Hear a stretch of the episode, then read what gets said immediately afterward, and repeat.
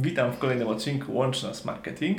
Dzisiaj będzie on dedykowany przedsiębiorcom, którzy mierzą się z etapami rozwoju swojej firmy i chciałbym się podzielić swoimi wnioskami o sytuacjach, w których mój wewnętrzny mindset, mój sposób myślenia blokował dalszy rozwój. Nazywam się Dawid Witych, a to jest podcast Łączy Nas Marketing, w którym opowiadam o praktycznych wnioskach po wydaniu 44 milionów złotych na reklamę w internecie. Pierwsza taka kategoria to są wymówki. Jest wysoka inflacja, pojawiają się nowe podatki, pojawiają się inne rzeczy, na które nie mamy wpływu. Otóż w takich sytuacjach powinniśmy realizować swój plan i nie patrzeć na te wszystkie czynniki. Na przykład, jeżeli postanowiliśmy sobie, że w ciągu 10 lat kupimy 5 nieruchomości na wynajem i są pewne czynniki zewnętrzne, które gdzieś tam e, odstraszają od tego, żeby na przykład kupić w tym okresie nieruchomość, to nie zwracamy na to uwagi. Robimy swoje, realizujemy plan, konsekwentnie, krok po kroku, idziemy tą ścieżką, na którą mamy wpływ. Kolejna rzecz to są myślenie rzędu trzeba zrobić koszty, trzeba optymalizować firmę. Nie, otóż trzeba zrobić większy zysk trzeba zrobić większą marżę. To jest właściwy sposób myślenia i jeżeli przejdzie się na taki tryb, to zaczyna się nagle zastanawiać, jak tu dosprzedać kolejne usługi moim klientom, jak wprowadzić nowe usługi na rynek, jak zeskalować zespół. Otwiera to zupełnie nowe możliwości w naszej głowie. Druga taka grupa rzeczy, które, które często blokują rozwój i każdy przedsiębiorca w większym lub mniejszym stopniu się z tym mierzy, to jest trudność w delegowaniu.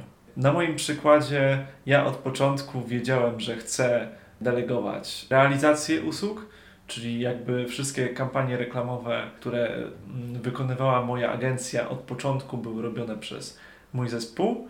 Natomiast długi czas miałem problem, żeby oddać zarządzanie finansami oraz wykonywanie czynności takich administracyjnych z tym związanymi, czyli chodzi na przykład o wysyłanie faktur czy windykowanie należności.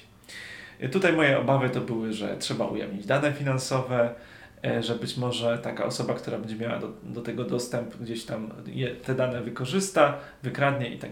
Otóż tutaj za namową moich wspólników przygotowałem odpowiednią umowę zabezpieczającą właśnie tego typu sytuacje.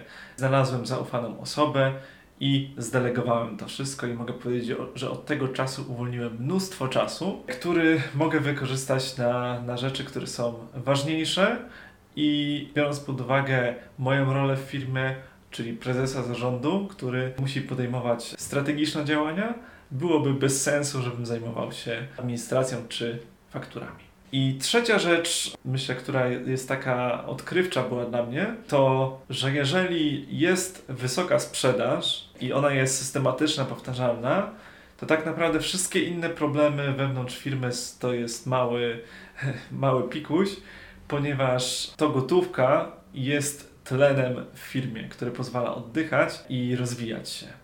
No bo zobaczmy, że jeżeli masz sklep internetowy, masz małą ilość zamówień, no to po prostu powinieneś zainwestować w reklamę w internecie, żeby ściągnąć Twoją grupę docelową i żeby z Facebooka, Google'a, Pinteresta, LinkedIna, innych systemów reklamowych ściągać odpowiednich klientów, którzy będą kupować Twoje produkty.